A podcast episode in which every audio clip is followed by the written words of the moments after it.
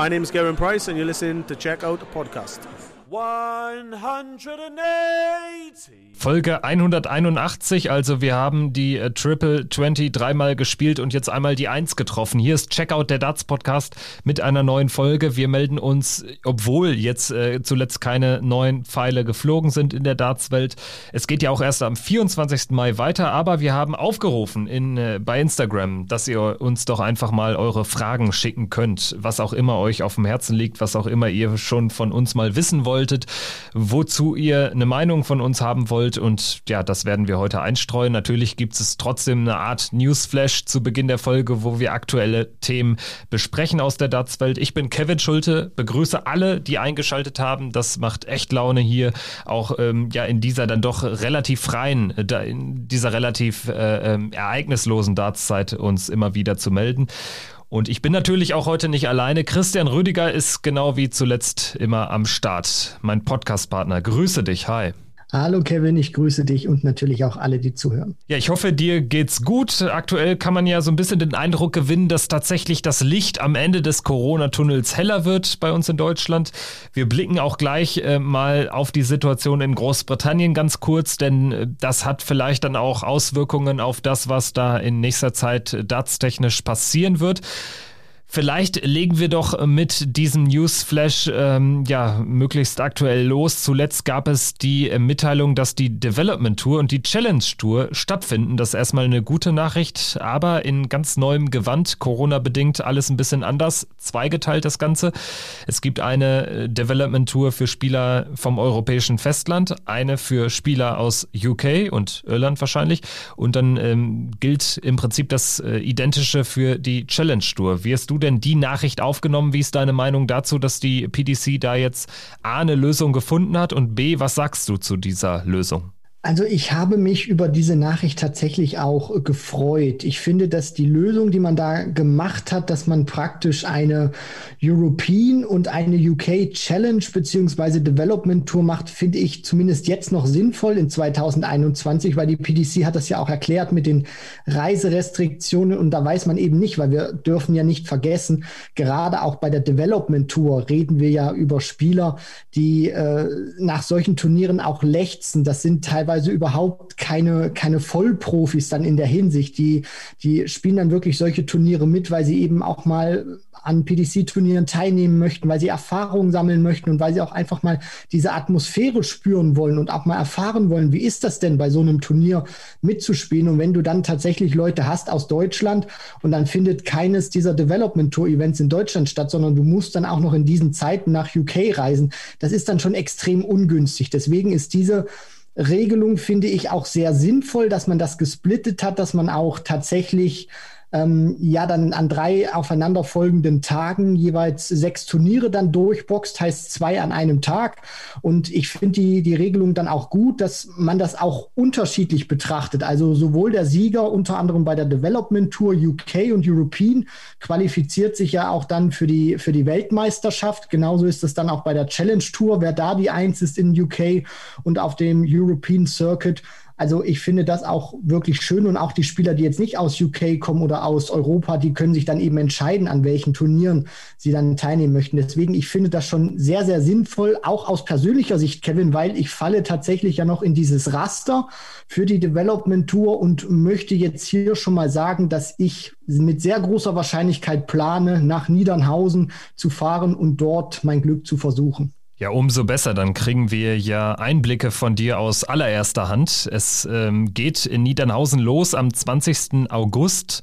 Also an dem verlängerten Wochenende sozusagen wird gespielt vom zwanzigsten bis zweiundzwanzigsten August. Jeweils zwei Turniere pro Tag. Das heißt, an drei Tagen werden sechs Turniere gespielt. Und dann geht es eben weiter mit der Development Tour in der europäischen Variante im November. fünften, sechsten und siebten November. Am Ende also immerhin zwölf Turniere an sozusagen nur zwei Terminen. Das ist dann eine stattliche Anzahl, und dementsprechend sagt das Ranking ja am Ende auch immer echt was aus. Also das finde ich auch wichtig, dass man auch in diesem Corona-dominierten Jahr am Ende dann trotzdem wirklich äh, ähm, ja, wertige äh, äh, Rankings hat, wo man dann auch wirklich sagen kann, äh, das ist jetzt ein verdienter Sieger, äh, der zur W M reist, der sich eine Tourkarte sichert. Das finde ich immer wichtig. Also das, äh, man kann jetzt hier nicht von einem Muster ohne Wert sprechen, weil es irgendwie nur vier Turniere werden oder so. Es sind zwölf Turniere, man hat die natürlich jetzt sehr geballt und ich denke, das wird dann auch für die Spieler echt eine Herausforderung sein, so dann auch für dich. Bin gespannt, was du dann berichten wirst, ist ja noch ein bisschen hin, aber auf jeden Fall eine gute Sache, dass es eine Development Tour, aber auch eine Challenge Tour geben wird.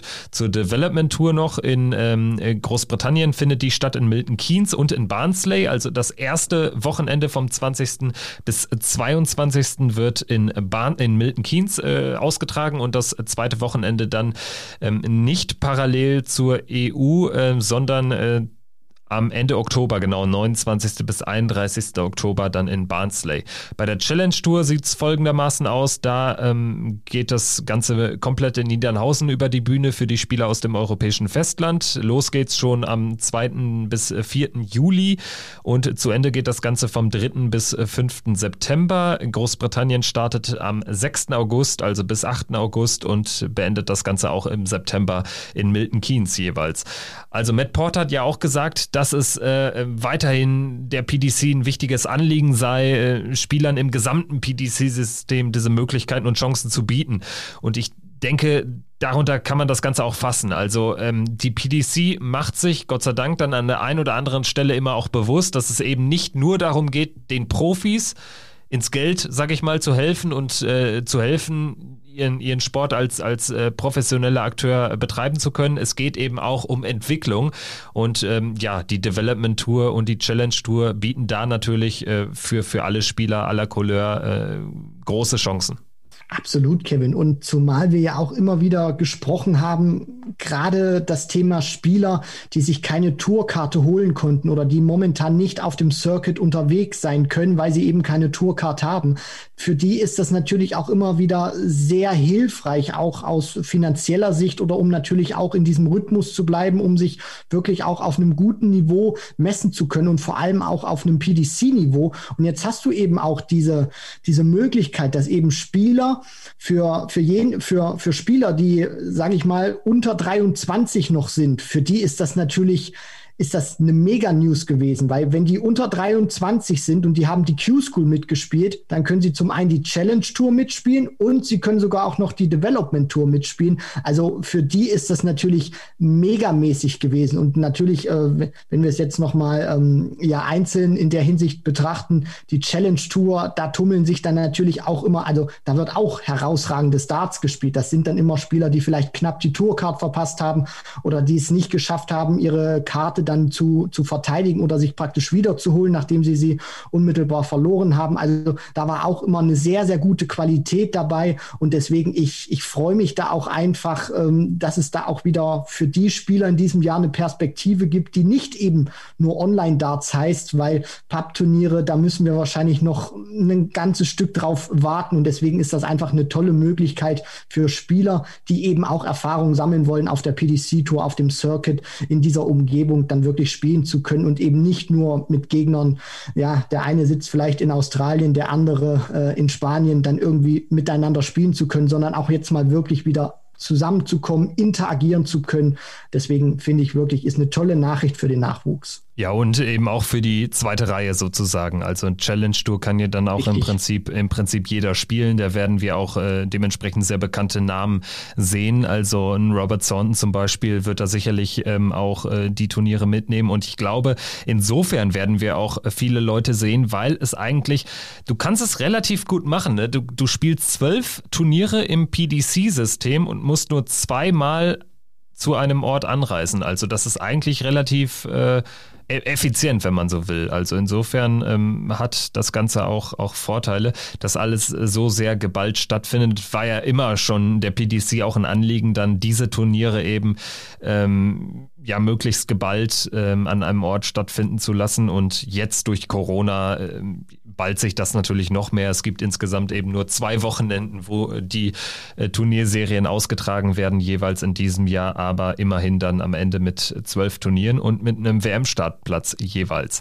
Schauen wir dann jetzt mal auf äh, ja, das Gegenteil der Development Tour, und zwar die Senioren-Darts-W M. Das hat nichts zu tun mit der P D C, muss man vielleicht immer wieder bei diesem Thema erwähnen, aber äh, es tut sich ja was. Also seit der Ankündigung vor ein paar Wochen oder vielleicht auch schon vor zwei Monaten, ich weiß nicht mehr ganz genau, wie lange es her ist, hat sich jetzt äh, das Teilnehmerfeld äh, gefüllt. Also wenn wirklich diejenigen alle dabei sein werden, äh, von denen man jetzt da Ankündigungen ähm, gesehen hat in den sozialen Medien, dann würde ich sagen, kann man sich das Turnier schon mal geben, auch wenn ja die ganz großen Einzelheiten immer noch fehlen. Ich sag mal so, ich bin jetzt nie der größte Fan von irgendwelchen Showcase-Events, und das bleibt es für mich auch, wenn da Senioren-W M dann äh, drüber stehen sollte oder drüber stehen wird. Trotzdem glaube ich, dass äh, das Teilnehmerfeld echt, echt ganz spannend werden kann. zweiundzwanzig Spieler wurden ja mittlerweile bekannt gegeben bzw. bestätigt, obwohl ich da bestätigt auch in Klammern setzen möchte.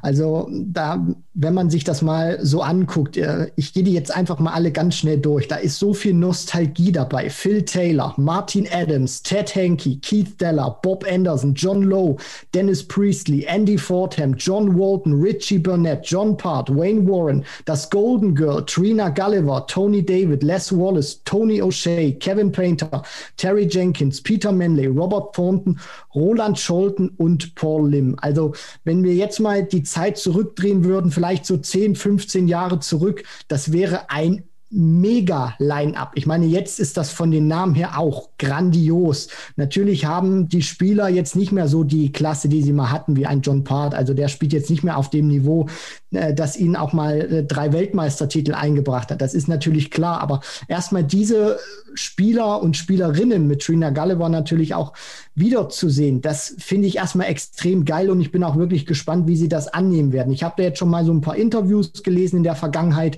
da haben sie auch immer wieder gesagt, ja, wir kennen uns alle persönlich ganz gut, wir sind auch miteinander hier und da befreundet, aber wenn wir da hingehen, dann wollen wir auch alle gewinnen. Das ist für uns keine Showveranstaltung, wir wollen da auch wirklich hochwertigen, qualitativ guten Wettbewerb liefern. Und ja, dann bin ich wirklich gespannt, wie es aufgezogen wird und vor allem auch, wo gespielt wird, weil Jason Francis, einer der Initiatoren dieser, dieser Senior Darts W M, der hat jetzt angekündigt, dass am Montag die Venue bekannt gegeben werden soll, also die Austragungsstätte. Und da bin ich mal gespannt. Möchte man wirklich in Lakeside spielen? Würde ich persönlich nicht ganz so gut finden, Kevin, weil das dann so ein bisschen für mich im Kopf immer mit der, mit der B D O einhergeht und einher schwingt. Und es soll ja nicht so ein Abklatsch der B D O sein, sondern was Eigenständiges. Vielleicht geht man sogar in die Circus Tavern. Also ich bin gespannt, was sie sich einfallen lassen und wie viel Nostalgie dann zurückkommt und ob sie tatsächlich Bob Anderson dann auf dem Pferd auf die Bühne bringen werden.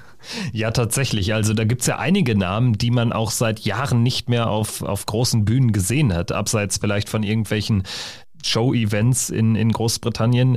Dann zum Beispiel ein Roland Scholten, der jetzt zwar noch nicht Ewigkeiten weg ist, aber trotzdem ja dann sehr abrupt weg war und den man dann jetzt auch seit Jahren nicht mehr im deutschen Fernsehen zum Beispiel hört, et cetera pp. Also sehr interessant.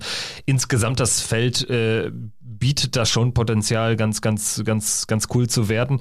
Dann bleibt natürlich die Frage, wie du angesprochen hast, Austragungsort. Ich persönlich fände die, die ähm, Circus Tavern eigentlich ganz geil, sofern die noch so unberührt ist wie äh, damals, als die P D C noch dort zu Gast war. Das weiß ich ehrlich gesagt gar nicht, aber ähm, wenn das der Fall sein sollte, wenn man da irgendwie so ein bisschen die, die ähm, ja, diese, diese Circus Tavern Feelings hochleben lassen kann, fände ich das schon ganz charmant. Ansonsten Lakeside, ich weiß, was du meinst, hätte vielleicht ein bisschen B D O-Feelings, allerdings kommt das Event ja eh nicht von der P D C, also man kann auch da äh, sagen, Trina Gulliver zum Beispiel hat ja nie wirklich P D C gespielt, also ähm, das gilt vielleicht dann auch so ein bisschen für Tony O'Shea, den verbindet man auch eher dann mit den letzten Jahren der B D O, Andy Fordham war lange dort unterwegs, Wayne Warren sowieso, letzter B D O-Champion, also vielleicht sollte man da auch so ein bisschen diese dieses Denken, wonach es ähm, mehrheitlich eine P D C-Veranstaltung sei, weil es ja auch Regeln gibt, zum Beispiel, dass man kein Inhaber einer P D C-Tourkarte sein darf.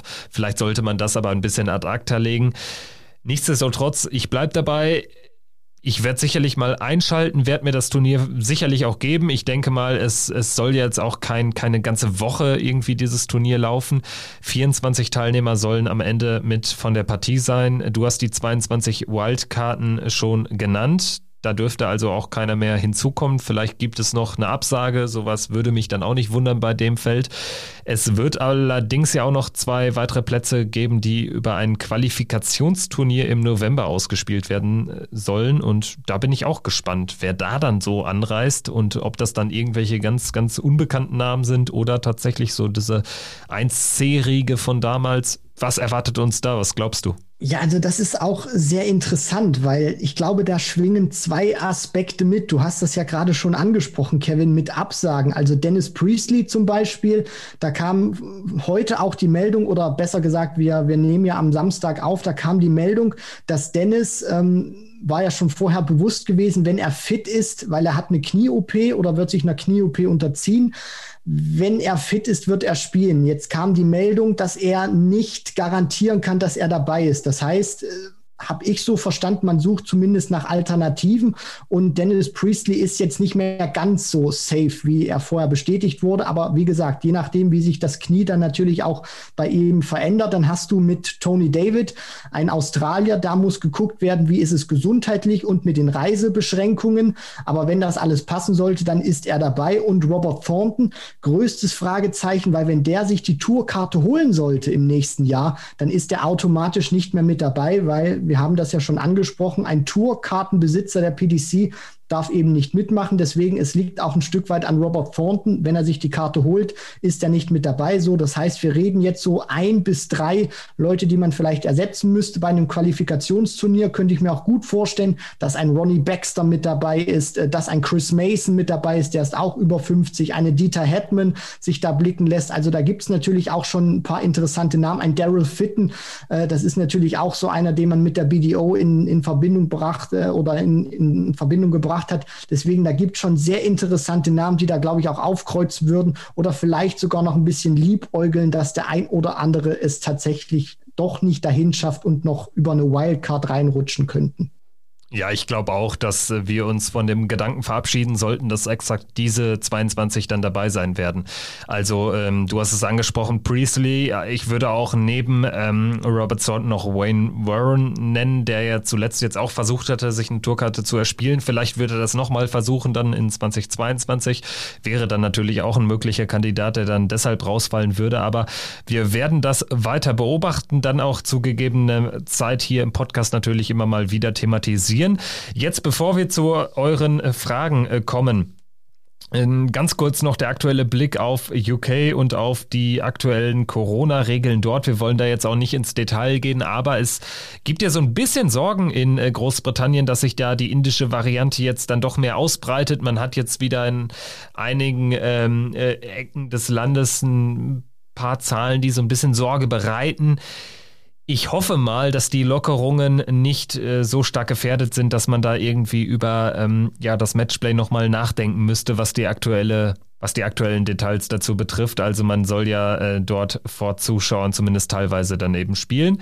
Und das Gleiche gilt natürlich jetzt auch relativ aktuell für die Premier League noch in diesem Monat. Die sind ja, ähm, äh, die finden ja jetzt auch dann statt, äh, fünf Abende hintereinander in Milton Keynes, inklusive der Playoffs, äh, die Playoffs zum Beispiel auch schon ausverkauft.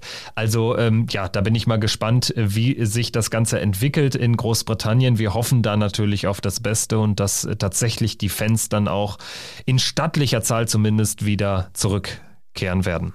Oh ja, Kevin, das hoffen wir wirklich alle und ich bete auch wirklich so sehr, dass sich nicht so ein Déjà-vu einstellt, wie wir das bei der Weltmeisterschaft hatten, wo wir dachten, okay, mit diesem Turnier geht es jetzt wieder bergauf und äh, das, was wir da sehen mit Abstand und diesen und dieser bestimmten Zahl an Menschen, die in den Ellipelli rein durfte, das ist nur der Anfang, das wird dann nach und nach immer weiter gelockert werden. So, und jetzt sehen wir wieder Licht am Ende des Tunnels und ja, jetzt kommt wieder eine andere Variante mit rein, diesmal aus Indien.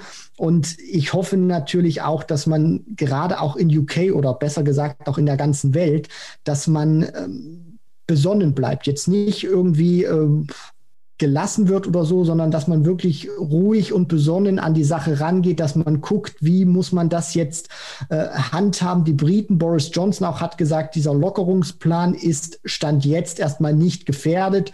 Sollte es aber tatsächlich äh, sich herausstellen, dass vielleicht die Impfungen äh, nicht, äh, teilweise nicht, nicht wirken sollen oder so. Ugur Sahin von BioNTech hat gesagt, er ist sehr zuversichtlich und es gibt auch bislang gute Ergebnisse, dass zum Beispiel die Impfung von BioNTech gegen diese Variante wirkt. Sollte es tatsächlich so sein, dann stünden auch England schwere Entscheidungen be- bevor, hat er gesagt. Ich hoffe, es kommt nicht so weit und man kann mit diesem Lockerungsplan, diese Einbahnstraße in die Freiheit, wie es ja so genannt wurde von Boris Johnson, dass man da auch weiter festhält und ja, dass die Briten da jetzt nicht irgendwie wieder um Monate zurückgeworfen werden oder so. Die haben einen guten Plan, die wollen auch eine dritte Impfung dann für über fünfzigjährige und Risikogruppen ähm, machen. Also der Plan ist ja eigentlich in Großbritannien oder in U K allgemein, dass es bis Weihnachten wieder so sein soll wie vor Corona, auch wegen der dritten Impfung.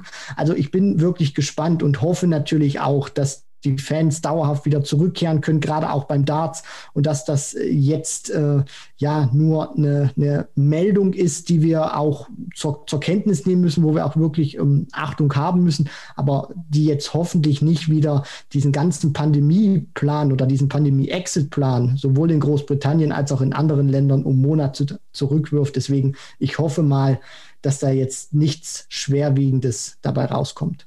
Ja, zur Kenntnis nehmen. Ich denke, auch das trifft es ganz gut und ähm, wir hoffen da einfach auf das Beste, auf äh, einen möglichst glimpflichen, ähm, eine möglichst glimpfliche Entwicklung, wenn man so will, und äh, schauen jetzt dann einfach mal auf ähm, ja, die Aktualität, denn ähm, wir wollen ja ähm, Hörerfragen einfließen lassen, haben ein paar aktuelle Fragen, ein paar nicht aktuelle Fragen hier ausgewählt und ich würde, wenn du bereit bist, Christian, ich würde dann einfach mal die erste Frage abdrücken. Die hat nämlich einen aktuellen Bezug und dreht sich quasi auch um die Rückkehr der Fans.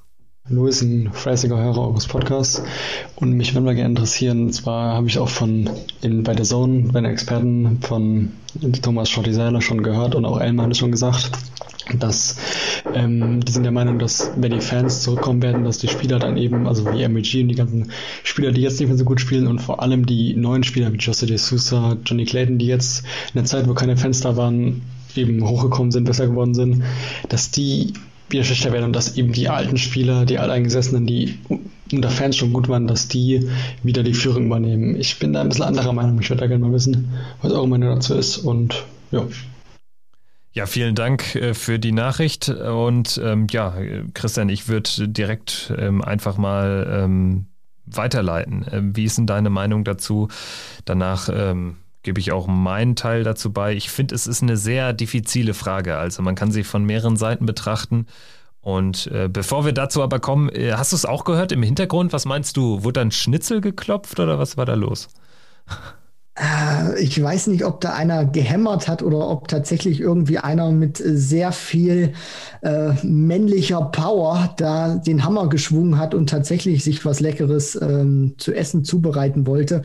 Da müssen wir wahrscheinlich nochmal nachhaken äh, und das aufklären. Aber ähm, ja, ich würde mal Stand jetzt sagen, da hat irgendeiner Bauarbeiten verrichtet. Ja, ich, ich, ich bin fürs Schnitzel. Also Louis, äh, lass es uns wissen, wenn du die Folge gehört hast. Ähm, das interessiert uns.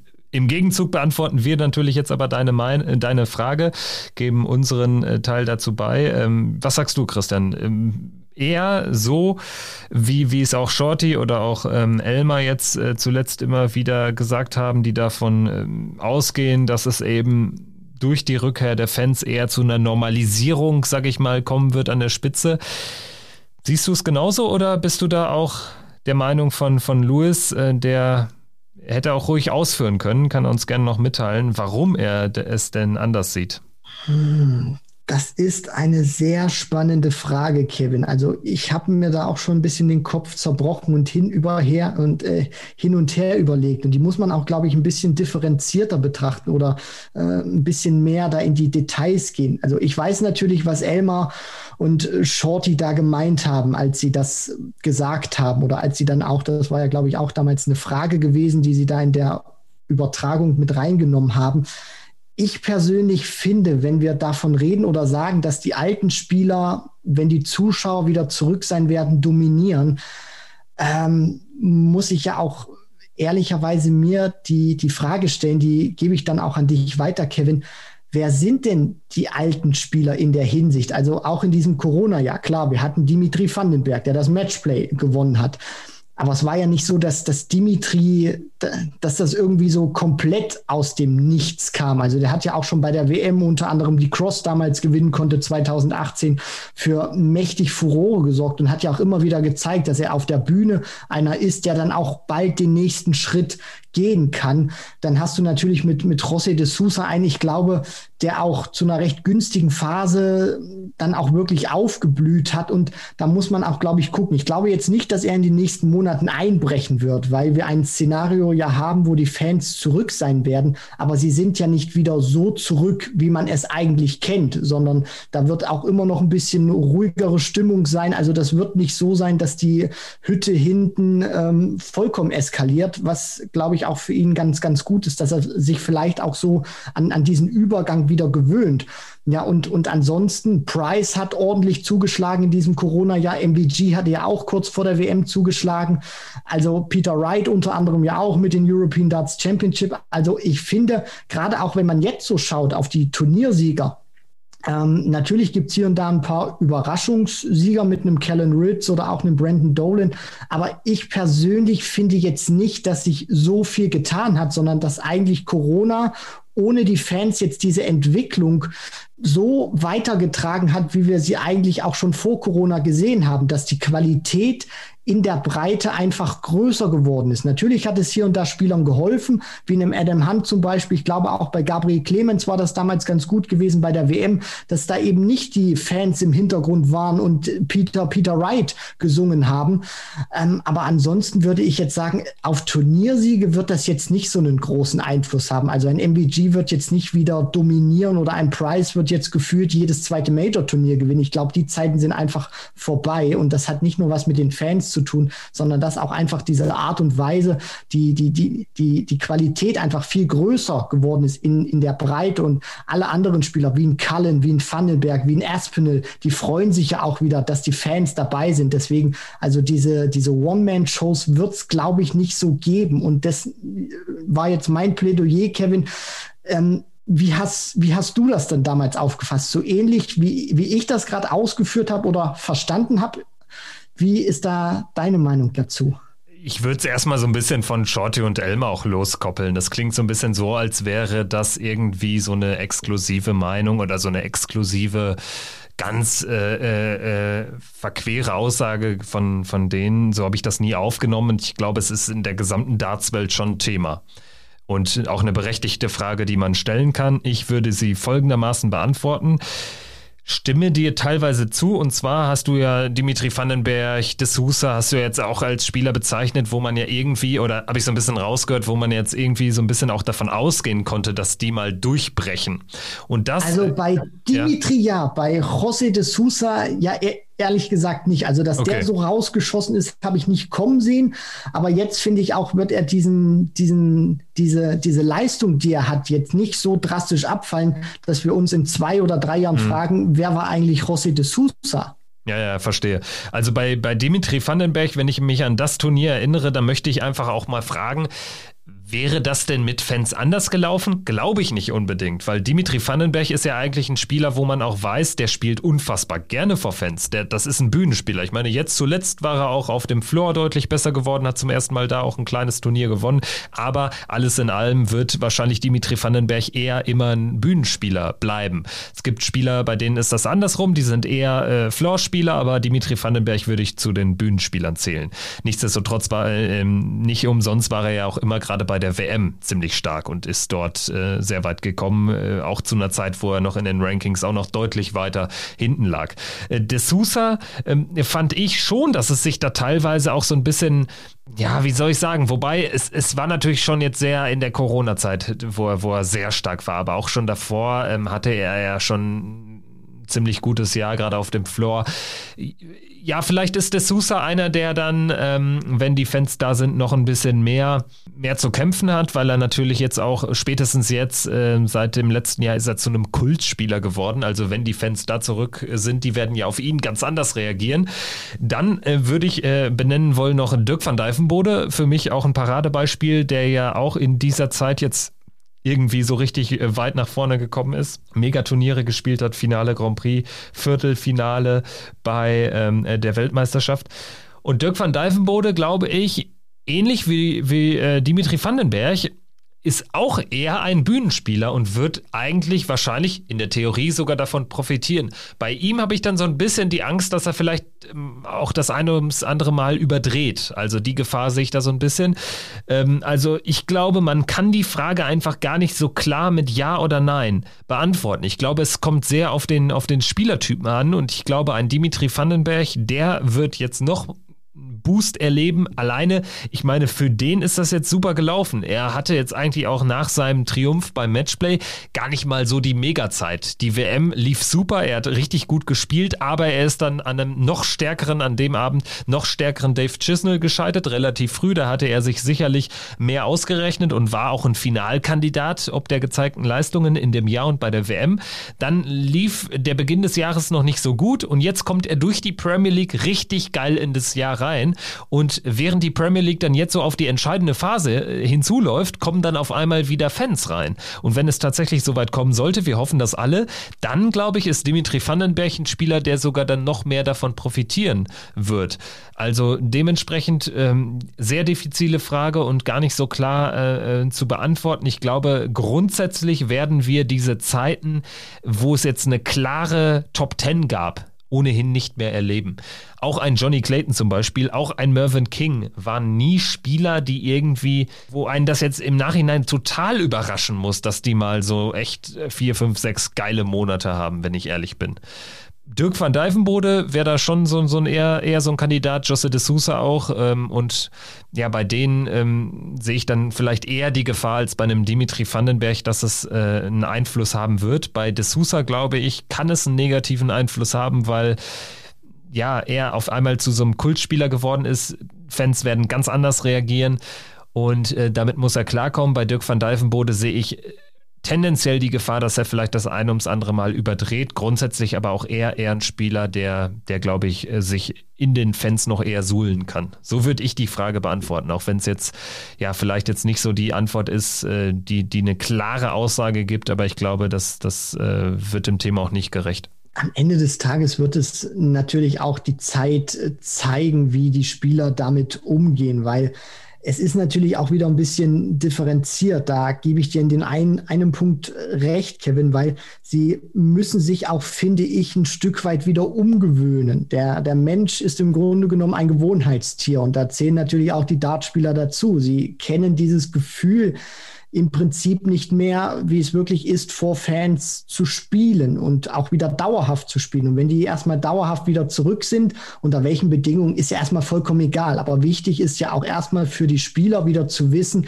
da ist jemand im Rücken, der uns anfeuert, der auch sieht, was ich da gerade werfe, auch in der Halle, der das wirklich live wahrnimmt. Und das ist dann natürlich auch schon mal ein anderes Flair, gerade auch wenn, wenn solche engen Spiele sind. Natürlich wird es dann auch wieder von, von der Geräuschkulisse her ein bisschen äh, polarisierender. Da, da merkst du dann auch die, die Energie wieder in der Luft. Deswegen, das wird schon interessant sein zu sehen, wie dann auch ein Spieler wie ein de Sousa eben damit umgeht, weil er dieses Gefühl ja jetzt nicht kennt. Also ich würde ihn dann schon ganz gerne mal sehen, wenn er tatsächlich ein Major-Finale wieder erreicht, wie er sich dann vor Fans präsentiert. Und dann bin ich natürlich auch gespannt, wenn es irgendwann wieder die volle Dröhnung gibt, wie er dann damit zurechtkommt. Weil das, finde ich, momentan diese Situation, die ist wie für ihn gemahlen. Du hast das angesprochen. Der hat die ersten Erfolge auf der Pro-Tour gehabt, bei diesen Turnieren, gerade dann auch bei der W M ähm, vor einem Jahr.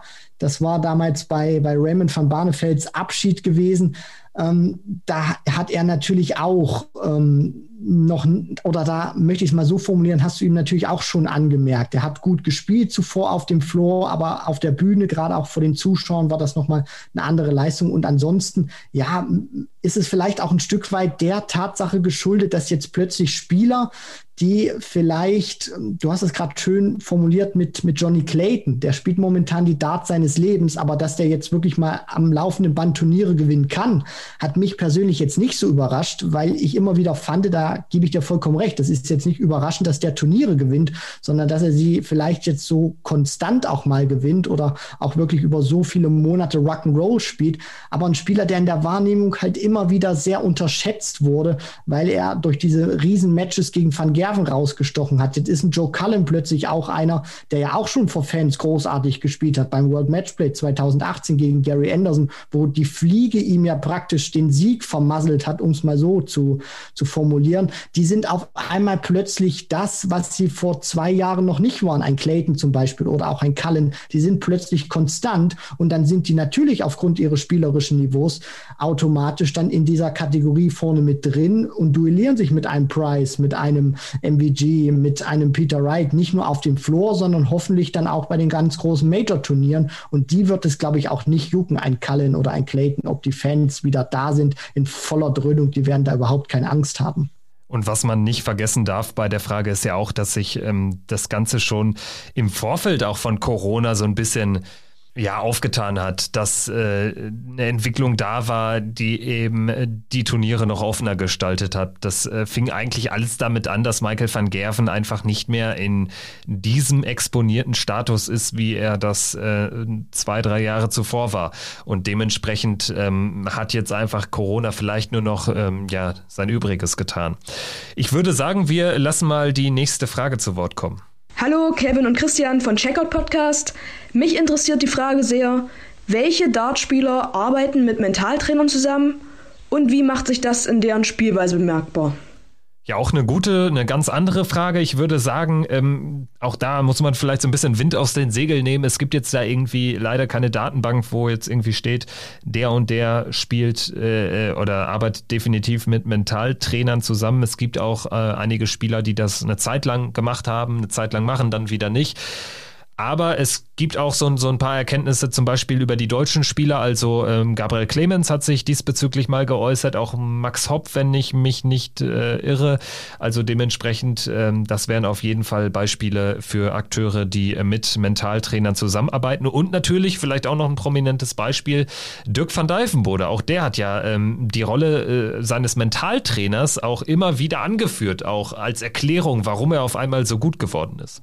Ja, absolut. Das ist auch ein Thema, der vielleicht im Sport, im Dartsport ein bisschen klein geredet wird, aber dieser mentale Aspekt, der ist unfassbar wichtig und Spieler, die eben auf Mentaltrainer zurückgreifen, ob das jetzt mal für eine bestimmte Periode ist oder wirklich dauerhaft mit denen zusammenarbeiten, die sagen immer wieder, dass das sehr, sehr gut für sie persönlich auch ist, dass sie plötzlich in diesen wichtigen Momenten, wo sie früher versagt haben oder wo sie plötzlich nicht mehr zu ihrem Spiel gefunden haben, nun deutlich cooler sind, auch durch gewisse Praktiken oder Marotten dann auch viel, viel ruhiger sind und auch dieses Vertrauen in die eigene Stärke haben. Also du hast es auch gerade gut geschildert, Kevin. Wir erheben hier natürlich keinen Anspruch auf Vollständigkeit oder können jetzt sagen, der arbeitet aktuell wirklich mit einem Mentaltrainer zusammen. Was wir wissen ist oder was wir dann natürlich auch sagen können, wo wir wissen, der hat schon mal mit jemandem zusammengearbeitet. Ich weiß unter anderem auch, Stephen Bunting hat das mal gemacht. Ob er es jetzt noch tut, weiß ich nicht. Gerade auch in einer sehr schwierigen Phase für ihn. Dann ist er wieder besser geworden. Dann hat er auch wieder von, von seinem Training mit seinem Mentalcoach geschwärmt. Menzo Suljovic unter anderem auch, gerade wo er die Dartitis hatte, ähm, hat auch in der jüngeren Vergangenheit immer wieder mit einem Mentalcoach zusammengearbeitet.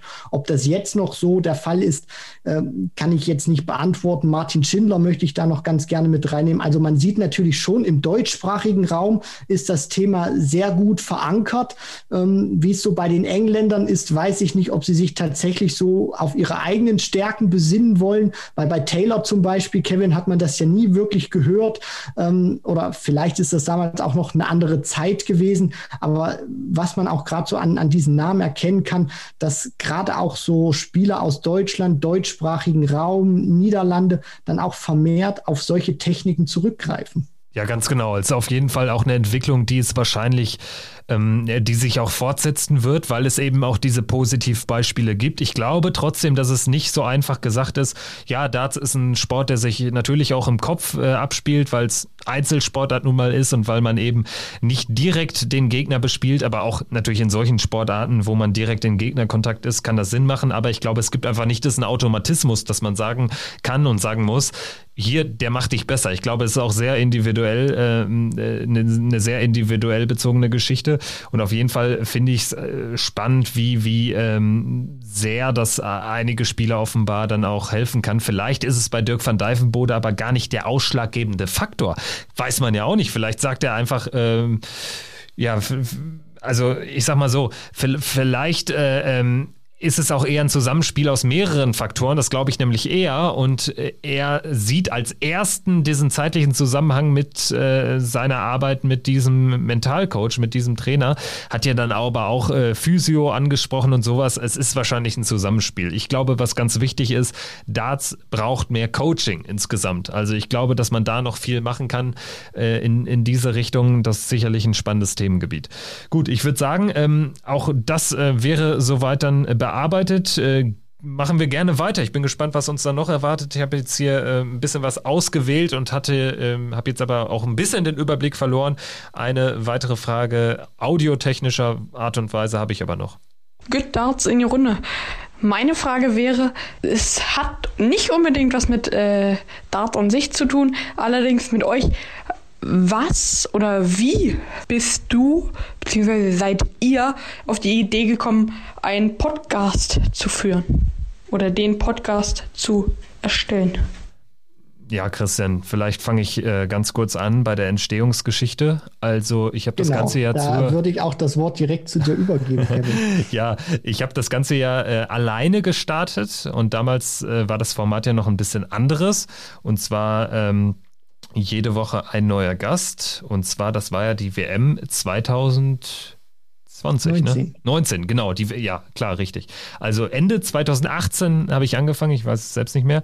Ähm, dann ging es äh, los. Und ähm, ja, die erste Folge mit Elmar Paulke war schon ein schöner Erfolg. Irgendwie haben sich dann doch äh, einige Leute angehört. Zu dem Zeitpunkt gab es noch überhaupt gar keinen Darts-Podcast, meines Wissens nach, zumindest deutschsprachiger Natur. Und dann ähm, ging es los, dass ich die W M so ein bisschen begleitet habe mit fünf, sechs Folgen, dann auch äh, den einen oder anderen weiteren hochkarätigen Gast äh, in der, in der, im Podcast hatte. Ja, und dann gab es irgendwann natürlich die Situation, wo das Ganze ähm, ja so ein bisschen größer entwickelte sich, ein bisschen besser entwickelte, wo ich auch immer mehr äh, Bock drauf hatte, wo es dann aber auch einfach schwer war, irgendwie wöchentlich einen Podcast mit einem verschiedenen Experten zu machen, und ja, dann hatte ich ja dich als Experten einmal im Podcast zu Gast, und dann ähm, hat das so gut gepasst, dass wir dann irgendwann uns entschieden haben, wir machen das ab sofort zu zweit, und das wär auch, war auch eine gute, eine wichtige Entwicklung auch für das Format, weil ich glaube, sonst hätten wir gerade die Weltmeisterschaften und auch das Matchplay Sorry, das Matchplay, was wir ja zwanzig zwanzig komplett begleitet haben über neun Tage, sonst hätte man das, glaube ich, in der Intensität alleine nicht hinbekommen. Und ja, wir hoffen natürlich, dass ähm, euch, liebe Hörer ähm, und Hörerinnen, dass das auch gut gefällt, dieses Zusammenspiel.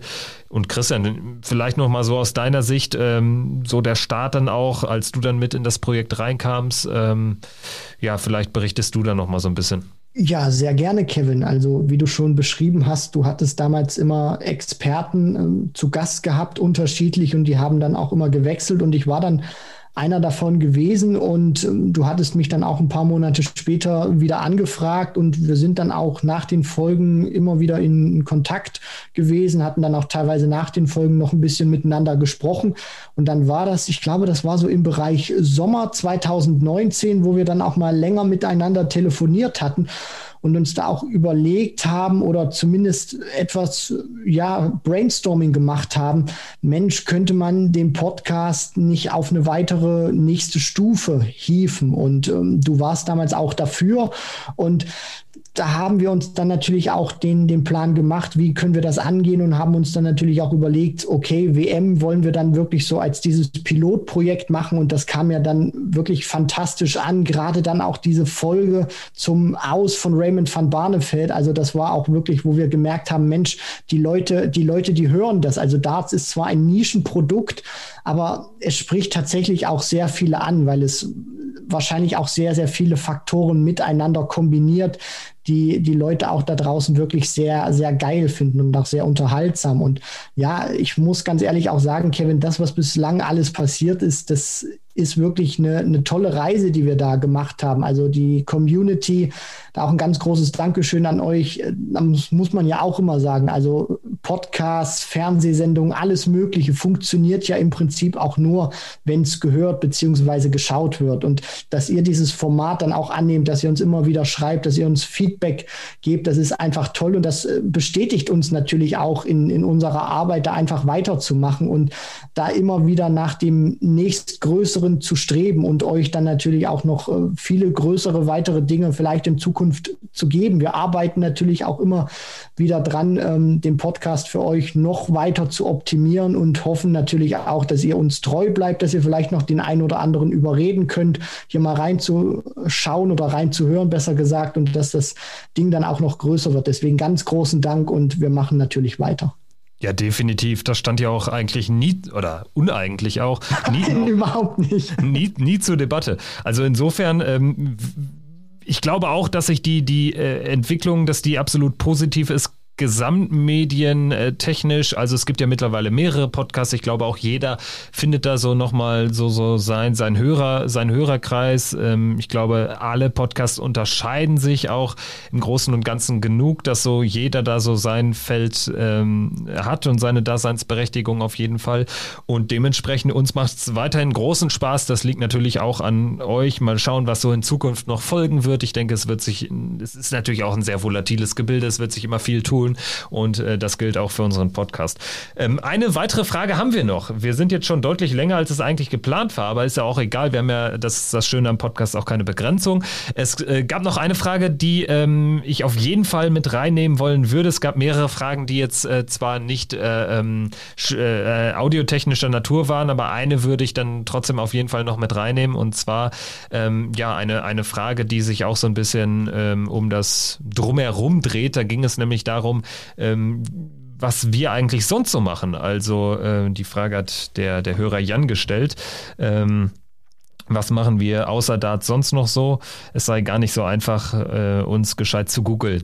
Also äh, insofern, ähm, ich fange einfach mal an. Also ich äh, habe auch ähm, normal beruflicher Natur, also das ist ja einfach ein Nebenprojekt, ähm, womit wir bislang zumindest auch noch keinen Cent oder dergleichen verdienen.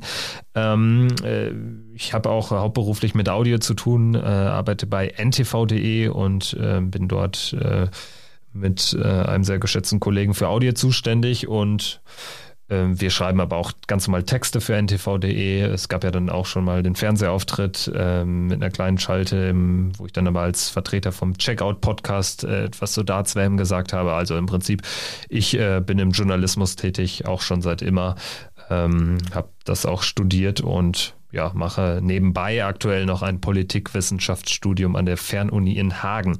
Das wäre so das zu mir, und ansonsten bin ich großer Fußballfan, habe da einen Borussia Mönchengladbach Podcast, weil ich äh, sehr großer Gladbach-Fan bin, mit dem Namen Pfostenbruch, so heißt der Podcast. Also wenn ihr da auch mal einschalten wollt, seid ihr gerne gesehen.